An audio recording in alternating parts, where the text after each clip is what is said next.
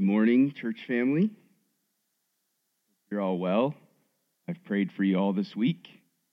Join me in praying again, please.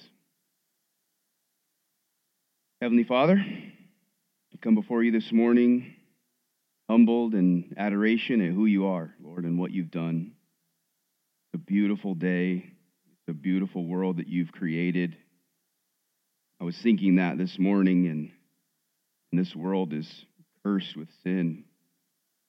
Can't imagine what the new heavens and the new earth will look like, Lord, and we long for the day.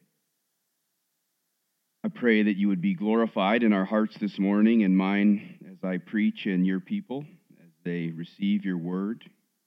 Pray that we would grow to know you more and love you more and be inspired to obey and trust and to keep our eyes on the future hope of heaven.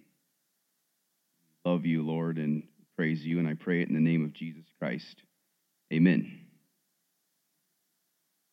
I see um, someone knew that I was preaching this morning, so they prepared the Kleenexes.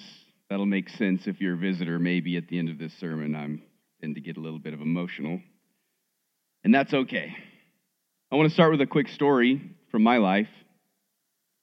In 2014, uh, my wife Audrey and I moved from Grand Junction, Colorado to Fort Collins, Colorado. That's where I was born and raised. Some of you know that. Um, we were, at the time, and we still believe, we were obeying a call of God on our lives and my life to get into pastoral ministry. Had recently been radically saved and had this deep desire all of a sudden to, to be in ministry. And an opportunity came up in Fort Collins, my hometown.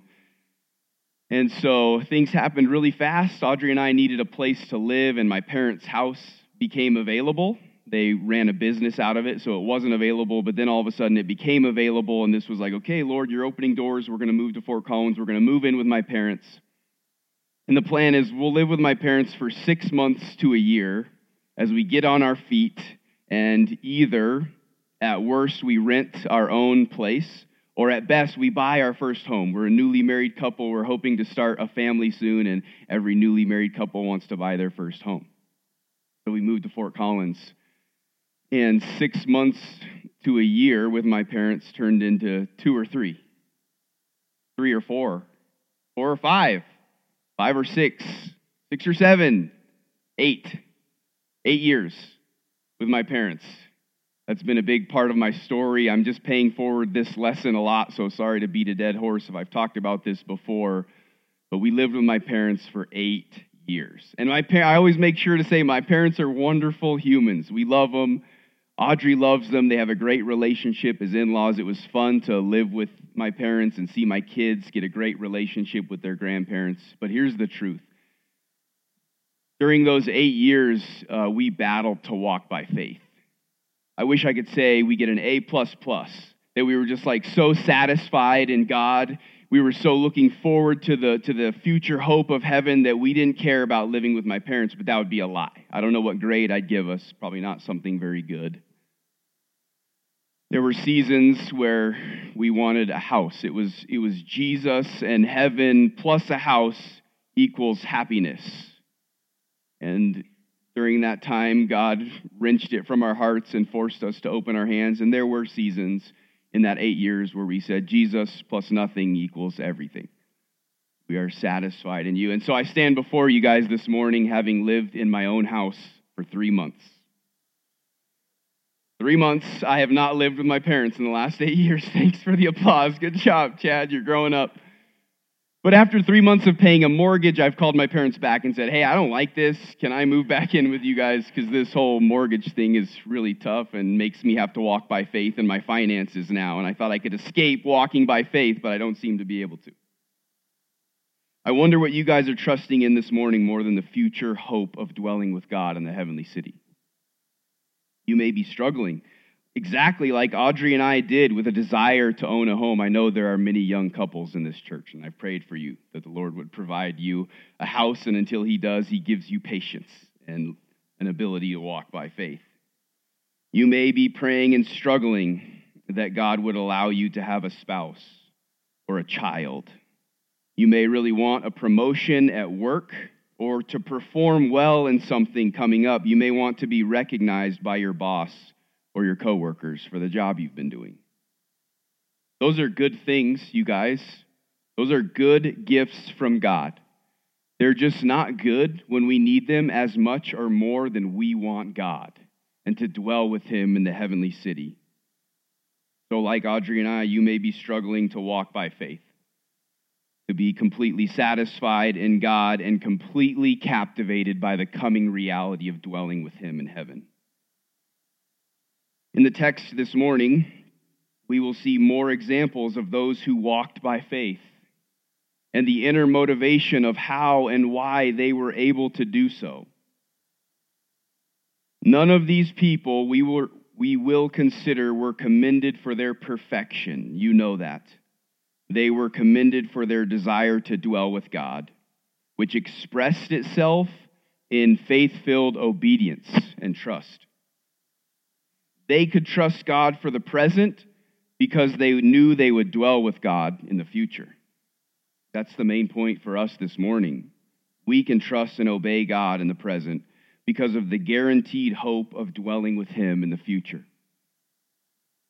The message this morning will have two points. First, we'll look at number one, the examples of those with forward looking faith, and number two, the desire of those with forward looking faith give you some quick context, remind you of where we were last week. Stephen preached on verses 1 through 7.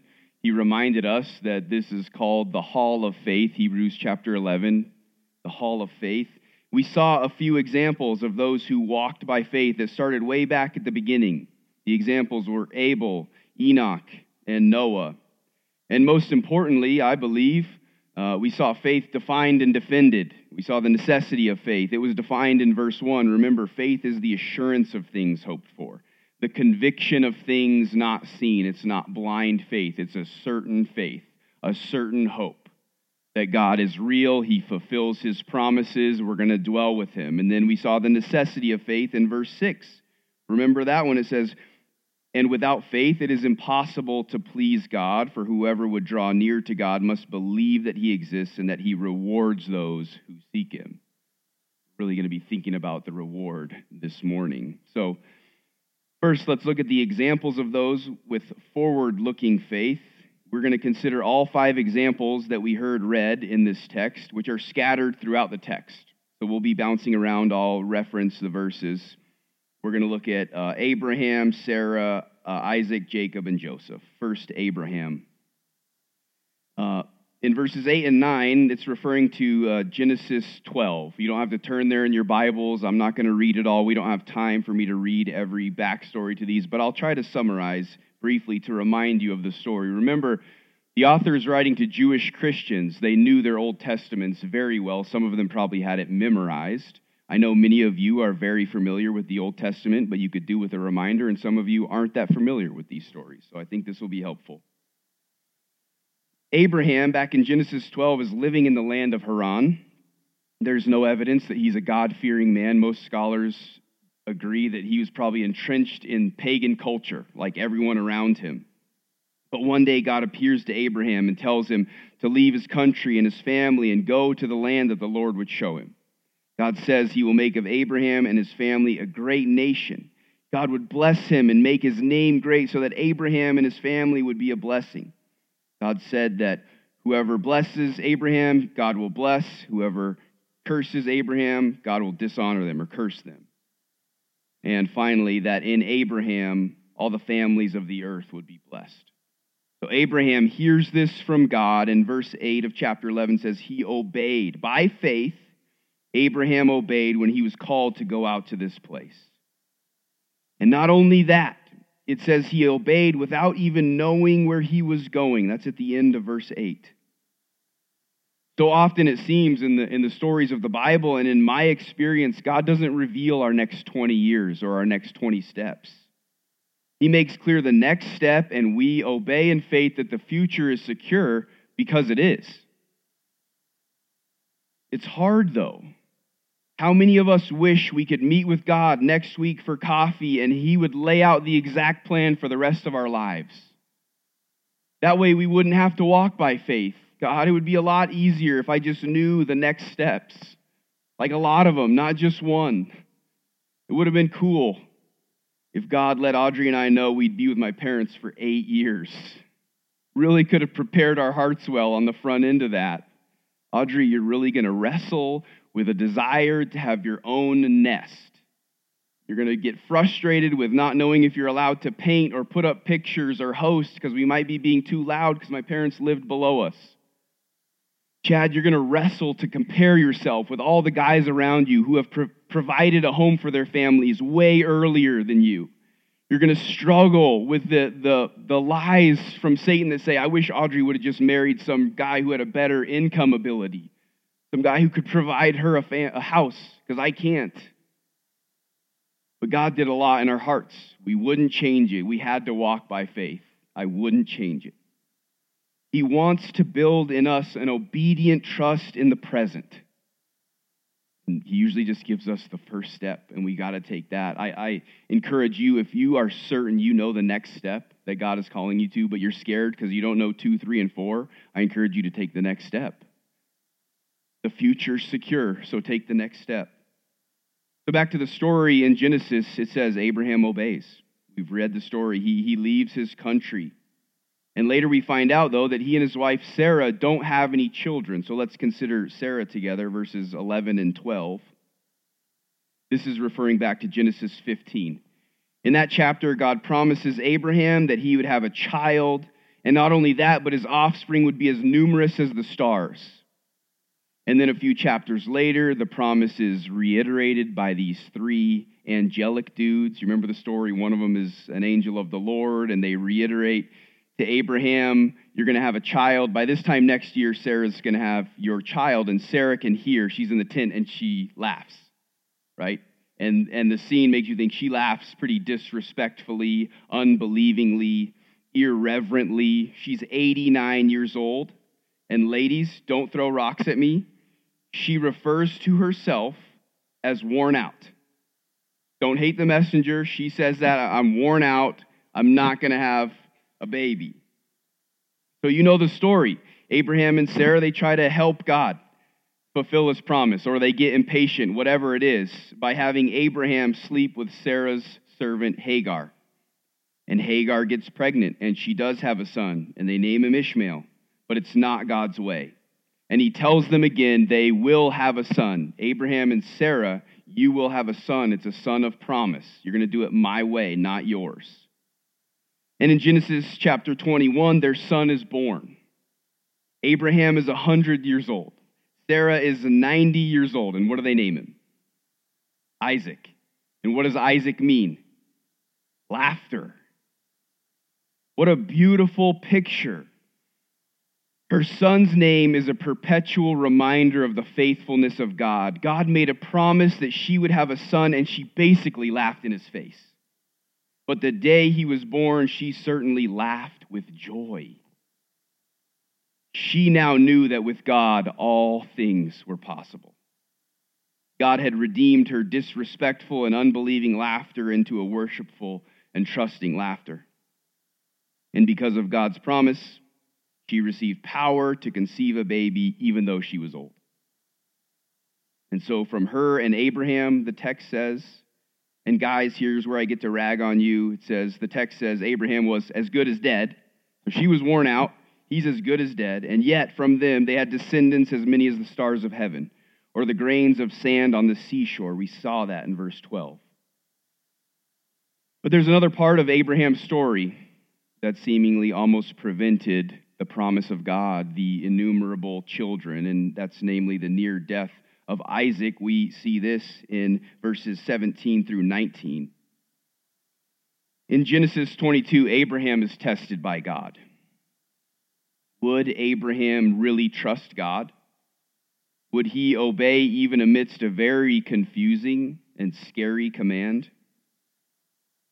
In Genesis 22, God tells Abraham, Go up a mountain and sacrifice Isaac. Kill your son, most likely slit his throat, put him on an altar, offer him as a burnt offering. I, I always struggle to get through this part because I have a son, and I love my son. So, so Abraham makes preparations. He takes Isaac. They're going up the mountain. At one point, Isaac says, Dad, where's the lamb? You know, the really important thing for this sacrifice. And Abraham, forward looking faith, he says, Don't worry, God will provide a lamb for himself. So Abraham builds an altar. And at this point, I don't know, maybe they had a conversation. He binds his son, he puts him on an altar he has a knife over him or right next to his neck, and he's about to go through with it, and God stops him and says, Don't do anything, don't touch the boy. I now know you've passed the test. You're willing to obey even the scary and confusing commands.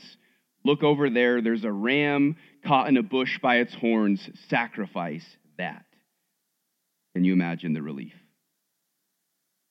And verses 17 through 19 remind us of this story. He, Abraham was tested by God. And we're reminded in, that, in the text that Abe, Abraham had received promises concerning his son and family that would come after his son. God had said, Through Isaac shall your offspring be named. The author of Hebrews reminds that he had this promise, this son of promise.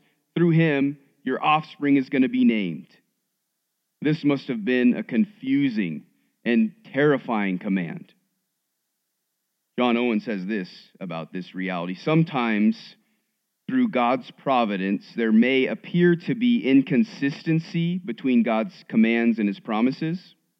Nothing but faith, bowing the soul to divine sovereignty, can reconcile this. And Abraham bowed his soul and trusted God. It seems that he thought, well, if I go through with this, God will raise Isaac back from the dead, which verse 19 says. And then it says, and figuratively speaking, he did receive him back. Abraham had certainly committed the deed in his mind, will, and emotions. Think about that. That long walk up the mountain, he's visualizing, okay, how am I going to do this? Am I, am I going to turn away? Am I gonna am I gonna have a talk with him and tell him how much I love him and tell him this isn't coming from me, this is from God? I mean, he, he's done the deed in his mind and his heart. But he trusted God. He trusted God in the present because he was certain of his future. So these next three examples are short and sweet, one verse each. But there's something to learn from all three of these. So first we look at Isaac. Verse 20, it says, By faith, Isaac invoked future blessings on Jacob and Esau. We read of that in Genesis 27. Isaac blesses his sons, Jacob and Esau. If you've read the story, you know that Jacob steals the blessing from his older brother Esau. He deceives his dad and his brother. And yet, and Isaac didn't know about this, but Isaac still trusted God for the future of his sons. He knew that God would fulfill his promise. It all worked out with Jacob and Esau. They both did well. There's a cool reconciliation scene. But Isaac trusted God for the future of his sons. Next, verse 21 is Jacob. By faith, Jacob, when dying, blessed each of the sons of Joseph, bowing in worship over the head of his staff. We read that in Genesis 48. Jacob blesses his grandsons as if they're his own sons, and he bows in worship. He trusted God for the future of his family, and it caused worship. I hope you guys have experienced that. I have. Doesn't trusting God for the future bring such worship in the present?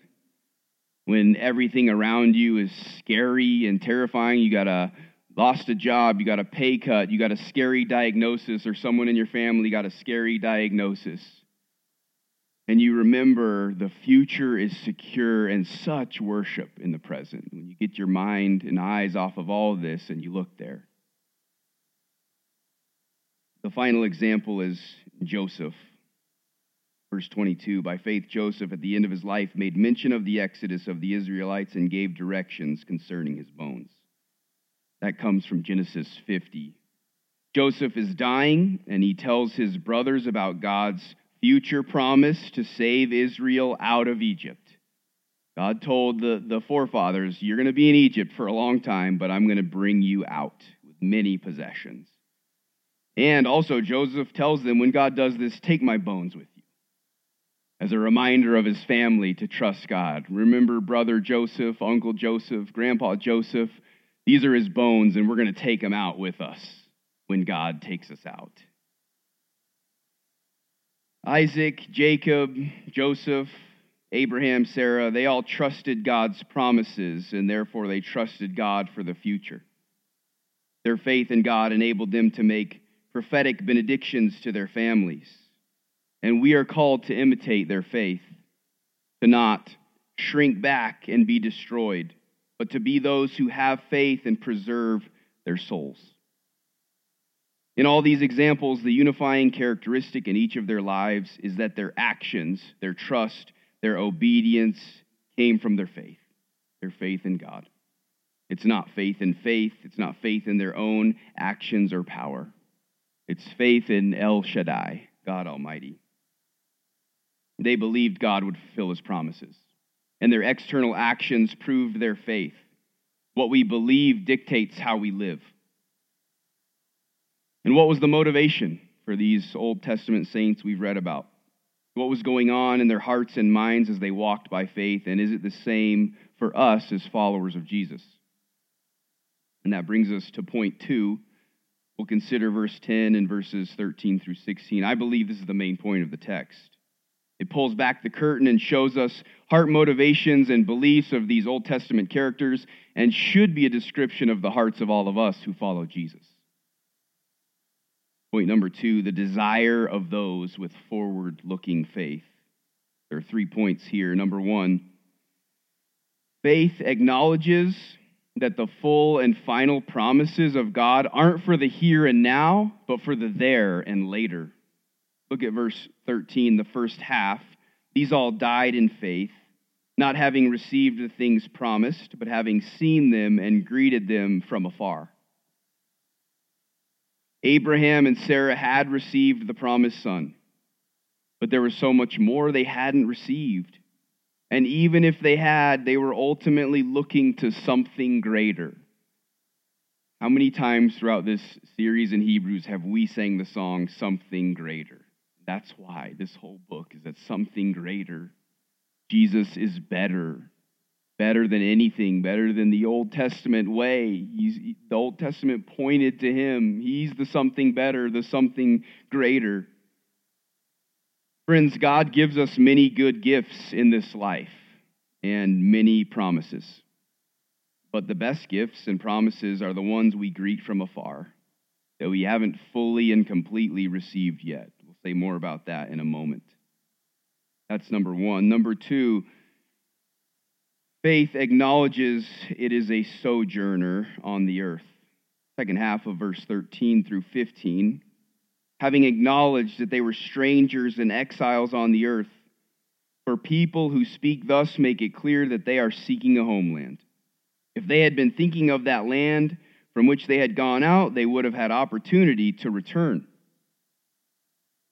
These Old Testament saints knew that they were strangers, exiles, sojourners and not chiefly because they weren't living in their homeland. Verse 15 says that. If Abraham was feeling like a stranger and an exile because he wasn't in his homeland, he could have gone back to Haran. But even there in his homeland, he wouldn't have been home. He was seeking his heavenly homeland. And so are we. Until we are there, we are sojourners, strangers, exiles, pilgrims. The theme is picked up all over Scripture, it's everywhere. Listen to King David in, in Psalm 39 12. He says this Hear my prayer, O Lord, and give ear to my cry. Hold not your peace at my tears, for I am a sojourner with you, a guest, like all my fathers. About the apostle Peter in 1 Peter 2:11 he says beloved I urge you as sojourners and exiles abstain from the passions of the flesh which wage war against your soul This is such a good reminder for us isn't it Believers in every culture and at all times have needed this reminder We who live in America in 2022 are no different we don't belong here we have a pretty bad case of affluenza. I don't do discomfort very well, and I doubt you do either. We won't find the comfort or the joys we long for here. And like all the believers who have gone before us, we won't find the culture warmly embracing us. We're strangers, we're exiles, and that's a great place to be. Wouldn't you rather be there than anywhere else?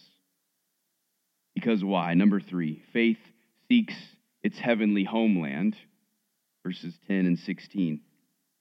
In verse 10, we see that Abraham wasn't ultimately hoping in any earthly fulfillment of the promises of God. He was content to live in tents because he knew no matter where he lived on earth, it would be a transient dwelling. 709 Mount Evans Avenue, Severance, Colorado, with a concrete foundation, is a transient dwelling. And so is yours. He looked forward to dwelling with God in the heavenly city, the city that has permanent foundations, the city that God has not only designed, but He's built and building with His own hands. Makes me think of John 14, one of my favorite chapters. Jesus says, Don't worry, I'm going to prepare a place for you, and I'm going to come back and I'm going to take you there. I have wept reading that chapter.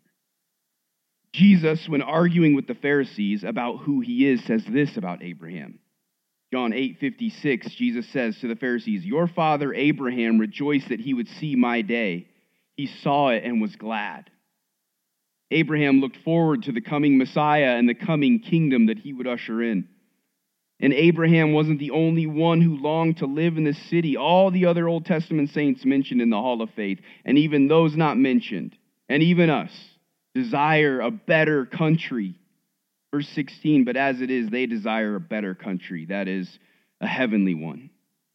Therefore, God is not ashamed to be called their God, for he has prepared for them a city.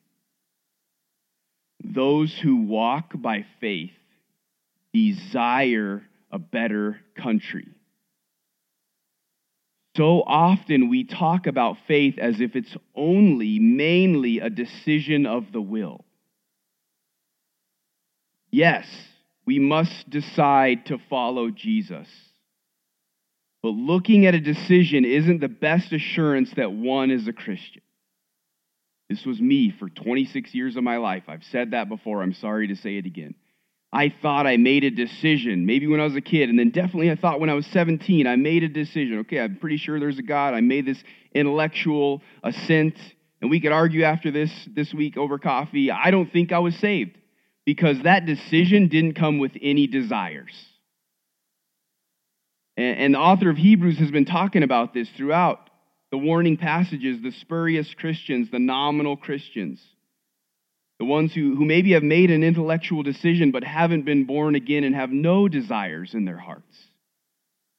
And that didn't happen with me until I was 26, when I believe I was, a heart of stone was removed from me and I was given a heart of flesh and I wanted God. And I haven't looked back. And those of you that are in Christ, you agree.